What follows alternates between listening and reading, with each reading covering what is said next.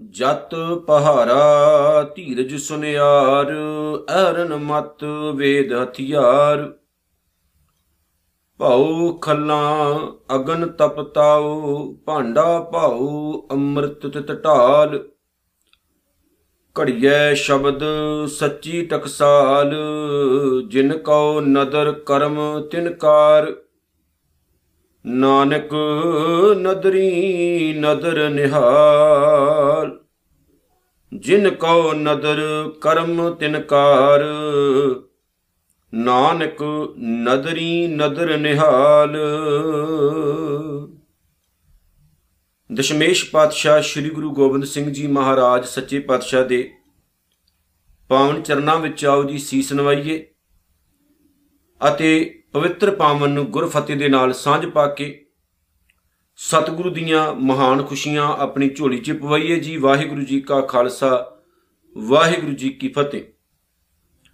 ਗੁਰੂ ਨਾਨਕ ਸਾਹਿਬ ਸੱਚੇ ਪਾਤਸ਼ਾਹ ਦੀ ਪਵਿੱਤਰ ਬਾਣੀ ਜਪਜੀ ਸਾਹਿਬ ਦੀ ਅੱਜ ਸਾਡੇ ਕੋਲ 38ਵੀਂ ਪੌੜੀ ਮੌਜੂਦ ਹੈ, ਜਿਹੜੀ ਗੁਰੂ ਗ੍ਰੰਥ ਸਾਹਿਬ ਮਹਾਰਾਜ ਸੱਚੇ ਪਾਤਸ਼ਾਹ ਵਿੱਚ ਦਰਜ ਜਪਜੀ ਸਾਹਿਬ ਦੀ ਪਾਵਨ ਬਾਣੀ ਦੀ ਸਭ ਤੋਂ ਅਖੀਰਲੀ ਪੌੜੀ ਹੈ ਤੇ ਇਹਦੇ ਤੋਂ ਬਾਅਦ ਅਗਲਾ ਸ਼ਲੋਕ ਆਰੰਭ ਹੁੰਦਾ ਹੈ ਪਵਨ ਗੁਰੂ ਵਾਲਾ।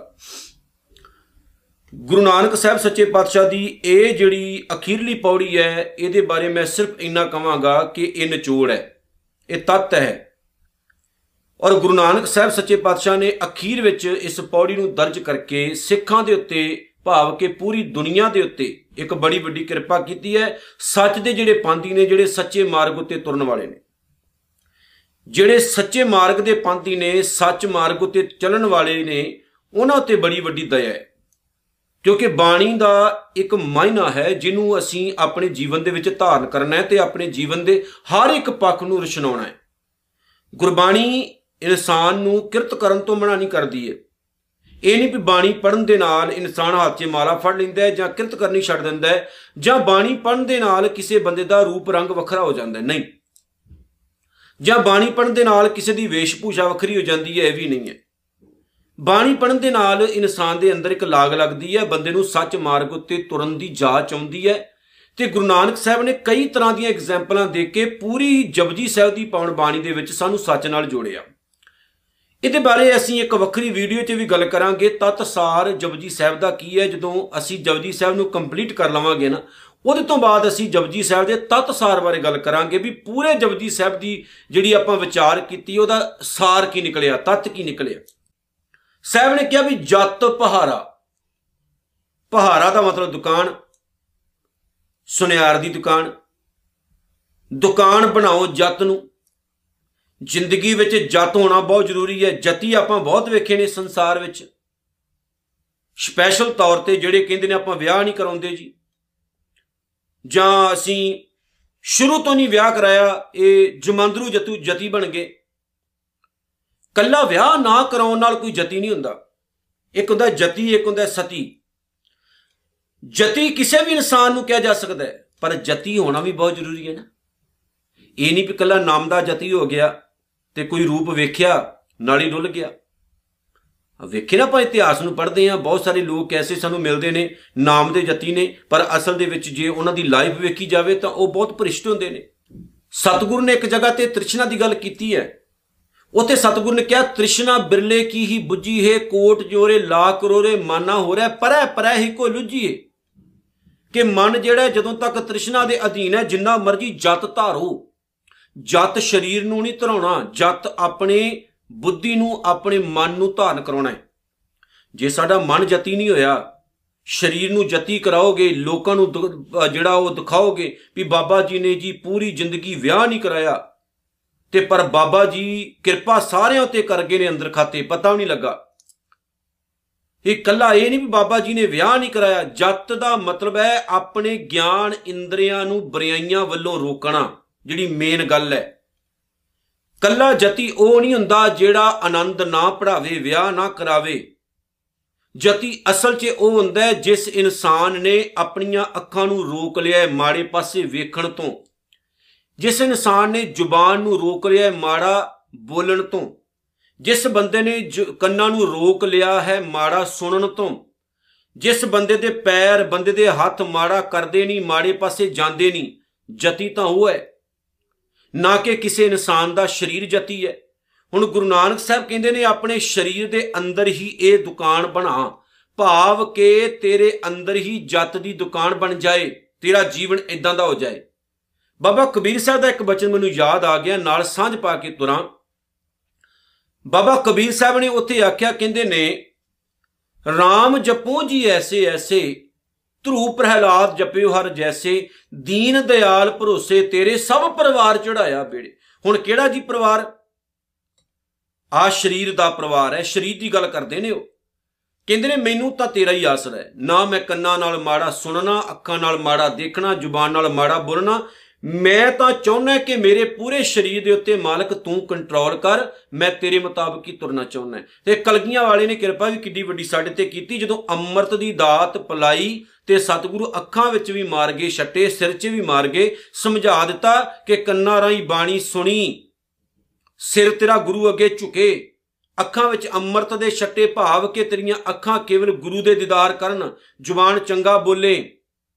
ਇਹ ਸਤਿਗੁਰੂ ਦਾ ਬਚਨ ਹੈ। ਗੁਰੂ ਅਮਰਦਾਸ ਸੱਚੇ ਪਾਤਸ਼ਾਹ ਨੇ ਕੀ ਕਿਰਪਾ ਸਾਡੇ ਉੱਤੇ ਕੀਤੀ? ਸਤਿਗੁਰੂ ਨੇ ਕਿਹਾ, ਓਏ ਭਲਿਆ ਗੁਰਸਿੱਖਾ, ਜੇ ਜੀਵਨ ਨੂੰ ਸਾਫ਼ ਸੁਥਰਾ ਕਰਨਾ ਚਾਹੁੰਦਾ ਹੈ, ਤਾਂ ਆਪਣੇ ਮਨ ਨੂੰ ਆਨੰਦਮਈ ਬਣਾ। ਆਨੰਦ ਮਿਲਦਾ ਕਿਦਾਂ? ਸਤਿਗੁਰੂ ਮੈਂ ਪਾਇਆ। ਗੁਰੂ ਦੇ ਰਾਹੀਂ, ਸਤਿਗੁਰੂ ਦੇ ਰਾਹੀਂ। ਜੇ ਵਿਚੋਲਾ ਬਣਾਉਣਾ ਤਾਂ ਕੇਵਲ ਗੁਰੂ ਨੂੰ ਬਣਾਓ। ਝੂਠਿਆਂ ਦੇ ਪਿੱਛੇ ਨਾ ਤੁਰੇ ਫਿਰੋ। ਸਤਿਗੁਰੂ ਨੇ ਕਿਹਾ, ਕਹਿੰਦੇ, ਜਤੀ ਹੋਣਾ ਬਹੁਤ ਜ਼ਰੂਰੀ ਹੈ, ਪਰ ਜਤ ਧਾਰਨ ਕਰਨਾ ਭਾਵ ਬੁਰਾਈਆਂ ਵੱਲੋਂ ਆਪਣੇ ਮਨ ਨੂੰ ਰੋਕ ਲੈਣਾ। ਇੱਕ ਚੀਜ਼ ਯਾਦ ਰੱਖਿਓ, ਗੁਰੂ ਨਾਨਕ ਸਾਹਿਬ ਦੇ ਘਰ ਦੇ ਵਿੱਚ ਬਾਬਾ ਸ਼੍ਰੀ ਚੰਦ ਜੀ ਪੈਦਾ ਹੋਏ ਨੇ। ਬਾਬਾ ਲਖਮੀ ਦਾਸ ਪੈਦਾ ਹੋਏ। ਕੁਦਰਤੀ ਮੇਰੇ ਦਿਮਾਗ 'ਚ ਇਹ ਗੱਲ ਆ ਗਈ, ਬਾਬਾ ਸ਼੍ਰੀ ਚੰਦ ਦੇ ਬਾਰੇ ਅਸੀਂ ਜਾਣਦੇ ਹਾਂ, ਬਹੁਤ ਸਾਰੇ ਲੋਕ ਇਹ ਵਿਚਾਰ ਰੱਖਦੇ ਨੇ ਕਿ ਗੁਰੂ ਨਾਨਕ ਸਾਹਿਬ ਦੀਆਂ ਗੱਲਾਂ ਨਾਲ ਬਾਬਾ ਸ਼੍ਰੀ ਚੰਦ ਜੀ ਸਹਿਮਤ ਨਹੀਂ ਹੋਏ, ਕੋਈ ਸ਼ੱਕ ਨਹੀਂ। ਸ਼ਾਇਦ ਇਹੋ ਕਾਰਨ ਕਿ ਗੁਰੂ ਗ੍ਰੰਥ ਸਾਹਿਬ ਦੇ ਵਿੱਚ ਬਾਬਾ ਸ਼੍ਰੀ ਚੰਦ ਨੂੰ ਪ੍ਰਵਾਨਤਾ ਨਹੀਂ ਦਿੱਤੀ ਗਈ। ਸਹੀ ਨਹੀਂ ਮੰਨਿਆ ਗਿਆ।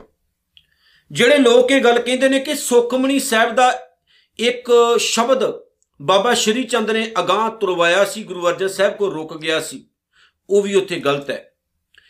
ਨਾਲ ਦੀ ਨਾਲ ਮੈਂ ਗੱਲ ਦੱਸ ਦਵਾਂ, ਬਾਬਾ ਸ਼੍ਰੀ ਚੰਦ ਜੀ ਜਤੀ ਰਹੇ ਨੇ, ਕਿਹਾ ਜਾਂਦਾ ਹੈ। ਪਰ ਕੀ ਗੁਰਬਾਣੀ ਇਸ ਚੀਜ਼ ਨੂੰ ਮੰਨਦੀ ਹੈ?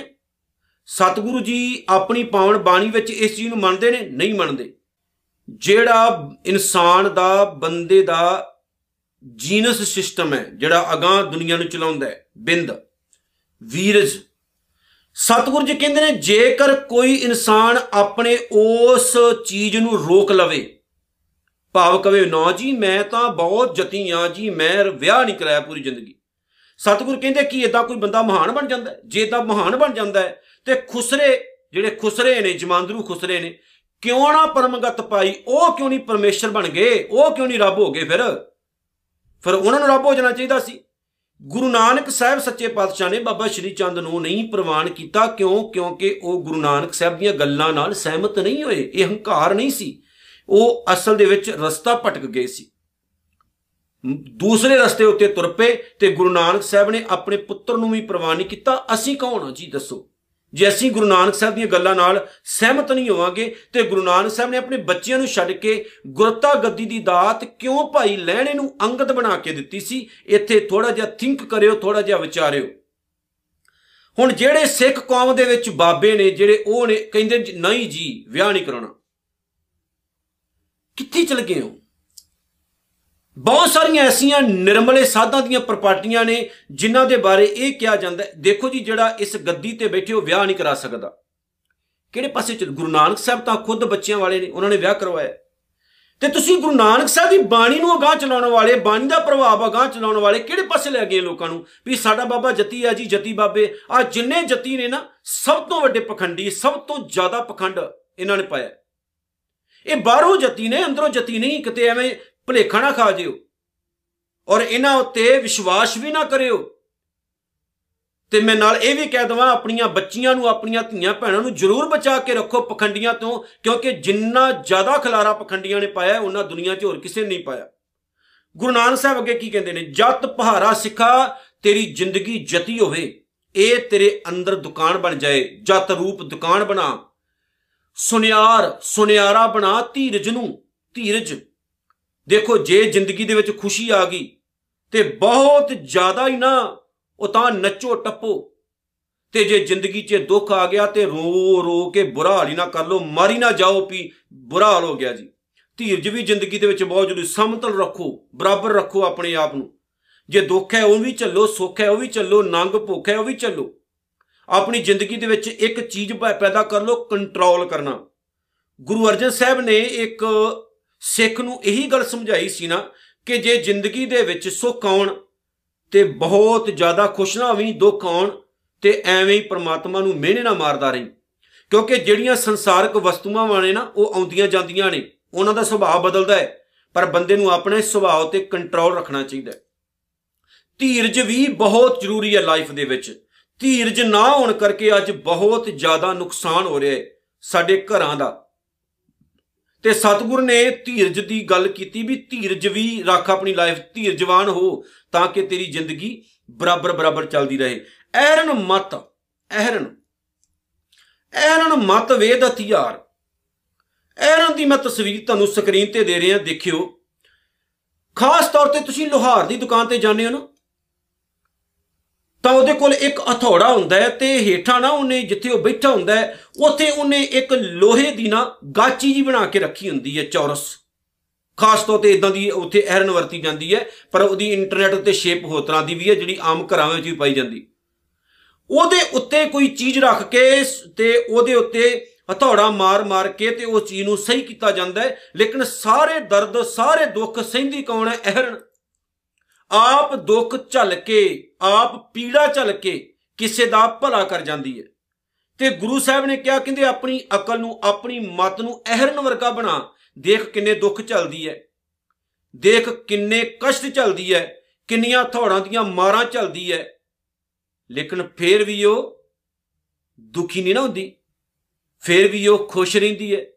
ਆਪਣੀ ਅਕਲ ਨੂੰ ਇਦਾਂ ਦਾ ਬਣਾ ਯਾਦ ਰੱਖੀ ਜ਼ਿੰਦਗੀ ਵਿੱਚ ਬਹੁਤ ਮਾਰਾਂ ਝਲਣੀਆਂ ਪੈਂਦੀਆਂ ਨੇ। ਬਹੁਤ ਕਸ਼ਟ ਝਲਣੇ ਪੈਂਦੇ ਨੇ, ਬਹੁਤ ਦੁੱਖ ਦੇਖਣੇ ਪੈਂਦੇ ਨੇ ਇਨਸਾਨ ਨੂੰ। ਤੇ ਮਤ ਨੂੰ ਸਮਝਾ ਕੇ ਰੱਖ, ਕਿਉਂਕਿ ਇਨਸਾਨ ਜਦੋਂ ਤੱਕ ਆਪਣੇ ਜੀਵਨ ਨੂੰ ਅੱਗ ਦੇ ਵਿੱਚ ਨਾ ਨਾ ਤਪਾਵੇ, ਬੰਦੇ ਨੂੰ ਅਕਲ ਨਹੀਂ ਜਿਉਂਦੀ, ਯਾਦ ਰੱਖਿਓ। ਪਰਮਾਤਮਾ ਨੇ ਦਿਮਾਗ ਸਾਰਿਆਂ ਨੂੰ ਦਿੱਤਾ ਹੈ, ਲੇਕਿਨ ਮਤ ਉਦੋਂ ਤੱਕ ਸਾਡੀ ਉੱਚੀ ਨਹੀਂ ਹੋ ਸਕਦੀ, ਜਦੋਂ ਤੱਕ ਅਸੀਂ ਆਪਣੇ ਮਨ ਉੱਤੇ ਕੰਟਰੋਲ ਨਹੀਂ ਕਰਾਂਗੇ। ਤਾਂ ਹੀ ਮਨ ਨੀਵਾ ਮਤ ਉੱਚੀ ਗੱਲ ਕੀਤੀ ਹੈ। ਅਹਰਨ ਮਤ ਤਾਂ ਹੀ ਆਖਿਆ ਗਿਆ ਵੀ ਉਸ ਆਪਣੀ ਮਤ ਨੂੰ ਉਹਦੇ ਵਰਗਾ ਬਣਾ। ਤਾਂ ਕਿ ਤੇਰੀ ਮਤ ਝੱਲੇ, ਦੁਨੀਆਦਾਰੀ ਦੇ ਦੁੱਖਾਂ ਨੂੰ, ਕਲੇਸ਼ਾਂ ਨੂੰ ਝੱਲੇ, ਝਲਣਯੋਗ ਹੋ ਜਾਏ। ਦੇਖੋ, ਜ਼ਿੰਦਗੀ ਇਦਾਂ ਦੀ ਸਾਡੀ ਹੈ ਕਿ ਦੁੱਖ ਸੁੱਖ ਚੱਲਦੇ ਰਹਿੰਦੇ ਨੇ। ਜ਼ਿੰਦਗੀ ਇਦਾਂ ਦੀ ਹੈ, ਜੇ ਤੁਹਾਨੂੰ ਅੱਜ 100 ਬੰਦਾ ਚੰਗਾ ਕਹਿੰਦਾ ਹੈ ਨਾ, ਤਾਂ ਉਹਦੇ ਵਿੱਚੋਂ ਤੁਹਾਨੂੰ 50 ਬੰਦੇ ਮਾੜੇ ਵੀ ਕਹਿ ਸਕਦੇ ਨੇ। ਜੇ ਤੁਹਾਨੂੰ ਅੱਜ ਸਲਾਉਣ ਵਾਲੇ ਨੇ, ਤੁਹਾਨੂੰ ਮਾੜਾ ਕਹਿਣ ਵਾਲੇ ਵੀ ਨੇ। ਕੰਟਰੋਲ ਕਰਨਾ ਸਿੱਖੋ, ਦਿਮਾਗ ਦੇ ਉੱਤੇ। ਆਪਣੀ ਬੁੱਧੀ ਨੂੰ, ਆਪਣੀ ਮਤ ਨੂੰ ਕੰਟਰੋਲ ਦੇ ਵਿੱਚ ਰੱਖੋ। ਇੱਕ ਮੈਂ ਗੱਲ ਕਹਿ ਦਵਾਂ ਗੁਰੂ ਨਾਨਕ ਸਾਹਿਬ ਦੇ ਜੀਵਨ ਦੀ। ਗੁਰੂ ਨਾਨਕ ਸਾਹਿਬ ਮੱਕੇ ਵਿੱਚ ਗਏ ਨੇ, ਆਪਾਂ ਸਾਰੇ ਜਾਣਦੇ ਆ ਕਿ ਗੁਰੂ ਨਾਨਕ ਸਾਹਿਬ ਨੂੰ ਲੱਤਾਂ ਤੋਂ ਪਕੜ ਕੇ ਘਸੀਟਿਆ ਗਿਆ।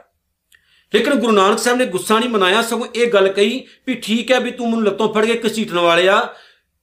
ਪਰਮਾਤਮਾ ਅੱਲਾਹ ਤਾਲਾ ਜਿੱਧਰ ਨਹੀਂ ਨਾ, ਉਧਰ ਮੇਰੀ ਲੱਤਾਂ ਕਰ ਦੇ। ਕਿਹਾ ਨਾ? ਗੁਰੂ ਨਾਨਕ ਸਾਹਿਬ ਸੱਚੇ ਪਾਤਸ਼ਾਹ ਨੇ ਇਸਤੇਮਾਲ ਕੀਤਾ, ਦੇਖੋ, ਅਹੀਂ ਵੀ ਕਰਨਾ ਹੈ। ਗੁਰੂ ਨਾਨਕ ਸਾਹਿਬ ਸੱਚੇ ਪਾਤਸ਼ਾਹ ਹਰਦੁਆਰ ਜਾਂਦੇ ਨੇ, ਪੰਡਤ ਕਿੱਧਰ ਪਾਣੀ ਦੇ ਰਹੇ, ਗੁਰੂ ਨਾਨਕ ਸਾਹਿਬ ਕਿੱਧਰ ਦਿੰਦੇ ਨੇ, ਬੜੀ ਸਹਿਨਸ਼ੀਲਤਾ ਦੇ ਨਾਲ ਜਵਾਬ ਦਿੱਤਾ। ਗੁਰੂ ਨਾਨਕ ਸਾਹਿਬ ਸੱਚੇ ਪਾਤਸ਼ਾਹ ਜੀ ਬਗਦਾਦ ਵਿੱਚ ਜਾਂਦੇ ਨੇ, ਜਿੱਥੇ ਲੋਕ ਉਹਨਾਂ ਨੂੰ ਪੱਥਰ ਮਾਰਦੇ ਨੇ। ਦਸਤਗੀਰ ਪੀਰ ਪੱਥਰ ਮਰਵਾਉਂਦਾ ਹੈ, ਲੇਕਿਨ ਗੁਰੂ ਨਾਨਕ ਸਾਹਿਬ ਸੱਚੇ ਪਾਤਸ਼ਾਹ ਪੱਥਰ ਖਾਨ ਤੋਂ ਬਾਅਦ ਵੀ ਉਹਨਾਂ ਨੂੰ ਸੱਚ ਉਪਦੇਸ਼ ਦਿੰਦੇ ਨੇ, ਝਗੜਦੇ ਨਹੀਂ, ਕਿਸੇ ਨਾਲ ਲੜਦੇ ਨਹੀਂ, ਕਿਸੇ ਨਾਲ।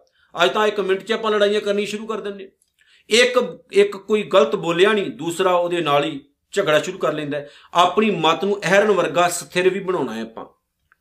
ਅਕਲ ਉੱਤੇ ਮਤ ਉੱਤੇ ਕੰਟਰੋਲ ਰੱਖੋ। ਖਾਸ ਤੌਰ ਤੇ ਮੈਂ ਇਹ ਗੱਲ ਕਹਿ ਦਵਾਂ, ਪਿਓ ਪੁੱਤ ਦੀ ਬਹੁਤ ਲੜਾਈ ਹੈ ਸਾਡੇ ਘਰਾਂ ਦੇ ਵਿੱਚ। ਪੁੱਤਰ ਨੂੰ ਪਿਓ ਨੇ ਕੁਝ ਕਹਿ ਦਿੱਤਾ ਨਾ, ਤੇ ਪੁੱਤਰ ਇੰਨਾ ਹੋਸ਼ਾਂ ਨਾ ਬਣੇ ਕਿ ਆਪਣੇ ਪਿਓ ਦੀ ਪੱਗ ਜਾਂ ਦਾੜੀ ਨੂੰ ਹੱਥ ਪਾਵੇ ਜਾਂ ਆਪਣੇ ਪਿਓ ਨੂੰ ਗਾਲਾਂ ਕੱਢਣ ਲੱਗ ਪਵੇ। ਮਾਂ ਨੇ ਜੇ ਧੀ ਨੂੰ ਕੁਝ ਕਹਿ ਦਿੱਤਾ ਨਾ, ਤੇ ਧੀ ਵੀ ਸਮਝਦਾਰ ਹੋਵੇ, ਨਾ ਕਿ ਉਹ ਆਪਣੀ ਮਾਂ ਨੂੰ ਉਹਦੀ ਪੱਤ ਰੋਲੇ। ਇਹ ਸਮਝਦਾਰ ਜ਼ਰੂਰ ਬਣਿਓ ਇੱਥੇ। ਜੇ ਅਕਲ ਨਹੀਂ ਨਾ ਆਈ ਤੇ ਜ਼ਿੰਦਗੀ ਵਿਅਸਤ ਹੈ, ਸੋ ਆਪਣੀ ਮਤ ਨੂੰ, ਆਪਣੀ ਅਕਲ ਨੂੰ ਇਸ ਹਿਸਾਬ ਨਾਲ ਬਣਾਓ ਕਿ ਸਾਨੂੰ ਬਹੁਤ ਕੁਝ ਝੱਲਣਾ ਪੈ ਸਕਦਾ ਹੈ ਜ਼ਿੰਦਗੀ ਦੇ ਵਿੱਚ। ਅੱਗੇ ਵੇਦ ਹਥਿਆਰ ਹਥੌੜਾ, ਕਿਉਂਕਿ ਅਹਿਰਨ ਦਾ ਹਥੌੜੇ ਨਾਲ ਸੰਬੰਧ ਹੈ। ਸਤਿਗੁਰ ਕਹਿੰਦੇ ਨੇ, ਗਿਆਨ ਨੂੰ ਹਥੌੜਾ ਬਣਾ। ਦੇਖੋ, ਵੱਡੀ ਗੱਲ ਹੈ। ਹਥੌੜਾ ਬਣਾ ਆਪਣੇ ਗਿਆਨ ਨੂੰ, ਕਿਸੇ ਵੀ ਚੀਜ਼ ਨੂੰ ਕੁੱਟਣਾ ਹੈ, ਤਰਾਸ਼ਣਾ ਹੈ ਤੇ ਉਹਨੂੰ ਸਿੱਧਾ ਕਰਨਾ ਹੈ, ਉਹਦੇ ਲਈ ਤੇਰੇ ਕੋਲ ਹਥੌੜਾ ਗਿਆਨ ਦਾ ਹੀ ਹੋਵੇ। ਜੇ ਤੇਰੇ ਕੋਲ ਗਿਆਨ ਦਾ ਹਥੌੜਾ ਹੈ, ਕੋਈ ਦੁਨੀਆ ਦੀ ਪਰਵਾਹ ਨਹੀਂ ਹੈ। ਭਾਵ ਕੋਈ ਤੈਨੂੰ ਡੁਲਾ ਨਹੀਂ ਸਕਦਾ, ਕੋਈ ਤੈਨੂੰ ਥੜਕਾ ਨਹੀਂ ਸਕਦਾ। ਅੱਜ ਸਿੱਖਾਂ ਦੇ ਕੋਲ ਗਿਆਨ ਦਾ ਹਥੌੜਾ ਨਹੀਂ ਨਾ ਰਿਹਾ, ਇਸੇ ਵਜ੍ਹਾ ਕਰਕੇ ਸਿੱਖ ਸਭਨਾ ਦੇ ਅੱਗੇ ਲਾ ਕੇ ਤੁਰੇ ਫਿਰਦੇ। ਸਾਰਿਆਂ ਦੇ ਅੱਗੇ ਲਾ ਕੇ ਤੁਰੇ ਫਿਰਦੇ, ਗੁਰੂ ਗ੍ਰੰਥ ਸਾਹਿਬ ਕੇਵਲ ਉਹਨਾਂ ਲਈ ਇੱਕ ਪੂਜਨਾ ਸਥਾਨ ਬਣ ਗਿਆ ਕੋਈ ਜੰਮਿਆ ਮਰਿਆ ਗੁਰੂ ਗ੍ਰੰਥ ਸਾਹਿਬ ਦੀ ਲੋੜ ਹੈ, ਲੇਕਿਨ ਆਸੇ-ਪਾਸੇ ਉਹ ਤੁਰੇ ਫਿਰਦੇ ਨੇ। ਕਿਉਂਕਿ ਗਿਆਨ ਦੀ ਘਾਟ ਸਿੱਖਾਂ ਕੋਲ ਰਹੀ ਹੈ। ਸਤਿਗੁਰੂ ਨੇ ਕਿਹਾ, ਕਹਿੰਦੇ, ਇਸ ਲਈ ਭਾਈ ਹਥੌੜਾ ਗਿਆਨ ਦਾ ਰੱਖੋ। ਹਥੌੜਾ ਬਹੁਤ ਜ਼ਰੂਰੀ ਹੈ, ਯਾਦ ਰੱਖਿਓ। ਬਹੁਤ ਜ਼ਰੂਰੀ ਹੈ। ਜੇ ਸਿੱਖੋ, ਤੁਹਾਡੇ ਕੋਲ ਗਿਆਨ ਦਾ ਹਥੌੜਾ ਨਿਕਲ ਗਿਆ, ਖਤਮ ਹੋ ਤੁਸੀਂ। ਅੱਗੇ ਭਉ ਖਲਾ, ਰੱਬੀ ਡਰ। ਸਤਿਗੁਰੂ ਜੀ ਕਹਿੰਦੇ ਨੇ ਕਿ ਪ੍ਰਮਾਤਮਾ ਦੇ ਡਰ ਨੂੰ ਧੌਂਕਣੀ ਬਣਾ, ਧੌਂਕਣੀ। ਜਿਹਦੇ ਨਾਲ ਜਿਹੜਾ ਸੁਨਿਆਰਾ ਨਾ ਅੱਗ ਬਲਦਾ ਹੈ, ਫੂਕ ਮਾਰ ਕੇ, ਧੌਂਕਣੀ ਬਣਾ। ਰੱਬ ਦਾ ਡਰ ਤੇਰੀ ਧੌਂਕਣੀ ਹੋਵੇ। ਸਤਿਗੁਰੂ ਜੀ ਕੀ ਕਹਿੰਦੇ ਨੇ ਅੱਗੇ? ਅਗਨ ਤਪਤਾਓ ਤੇ ਅੱਗ ਹੋਵੇ ਤੇਰੀ ਮਿਹਨਤ।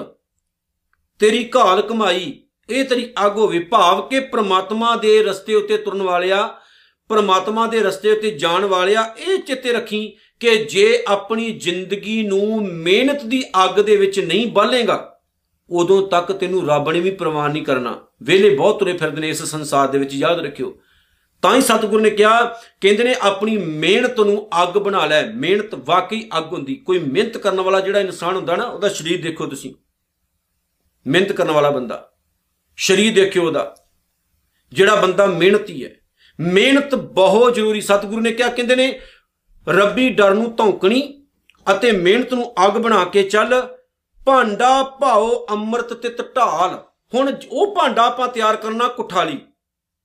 ਕੁਠਾਲੀ ਦੀ ਤਸਵੀਰ ਮੈਂ ਤੁਹਾਨੂੰ ਦੇ ਦਿੰਨਾ, ਦੇਖਿਓ। ਕੁਠਾਲੀ ਜਿਹਦੇ ਵਿੱਚ ਸੋਨਾ ਪਾਇਆ ਜਾਂਦਾ ਹੈ। ਹੁਣ ਇਹ ਕਿਹਾ ਜਾਂਦਾ ਵੀ ਜਿਹੜਾ ਸੁਨਿਆਰਾ ਹੁੰਦਾ ਨਾ, ਉਹ ਕੁਠਾਲੀ 'ਚ ਸੋਨਾ ਪਾਉਂਦਾ ਹੈ।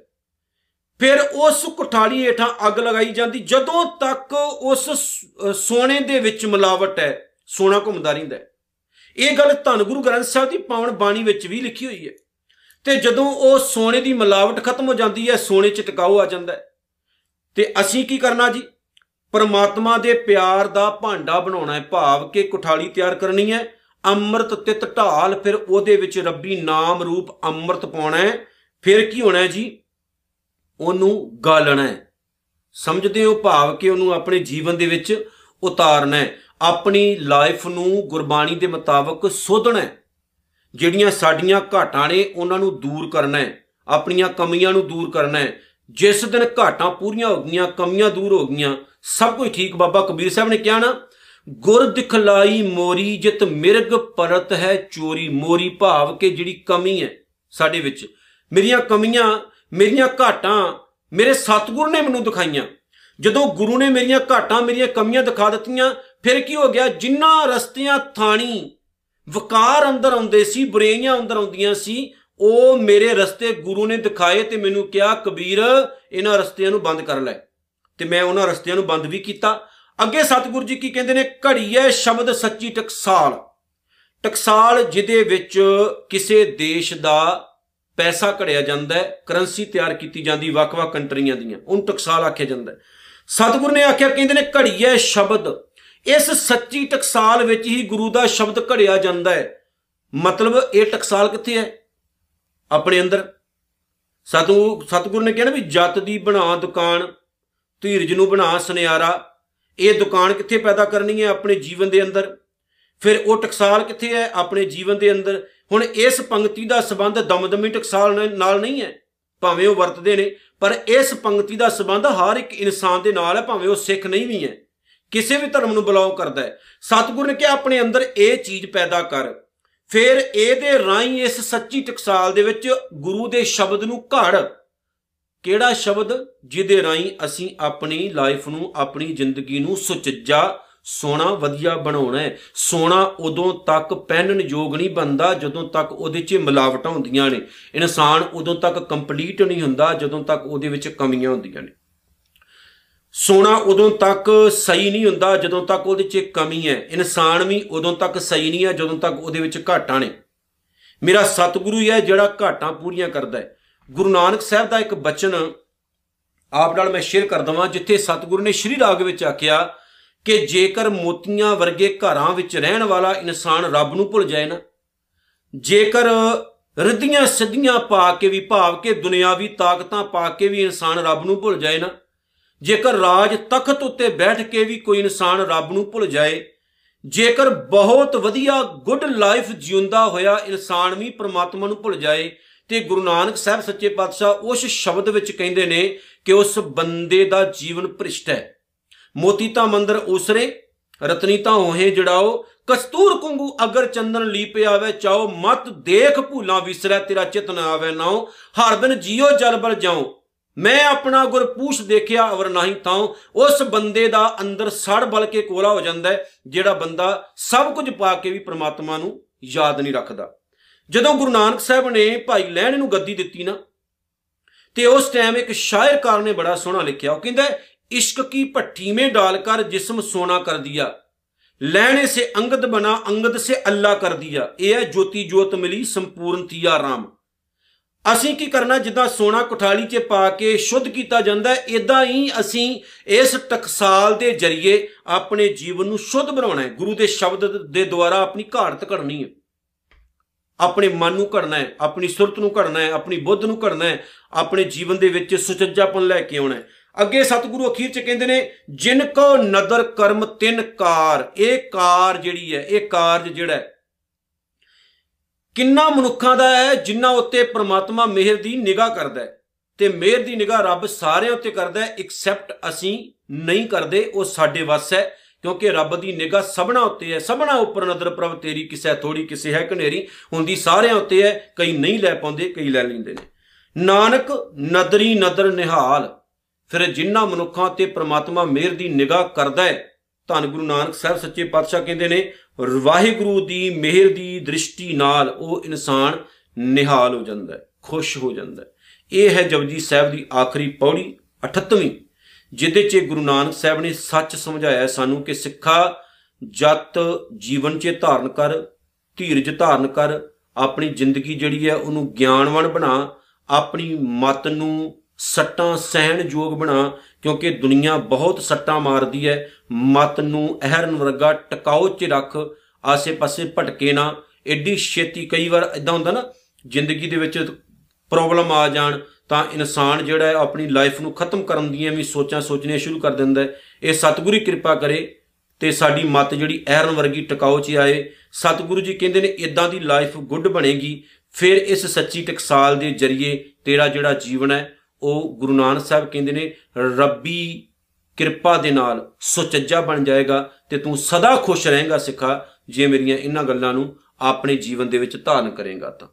ਆਓ ਇਤਨੀਆਂ ਬੇਨਤੀਆਂ ਸਵਾਰ ਕਰਨੀਆਂ, ਭੁੱਲ ਚੁੱਕ ਦੀ ਖਿਮਾ। ਵਾਹਿਗੁਰੂ ਜੀ ਕਾ ਖਾਲਸਾ, ਵਾਹਿਗੁਰੂ ਜੀ ਕੀ ਫਤਿਹ।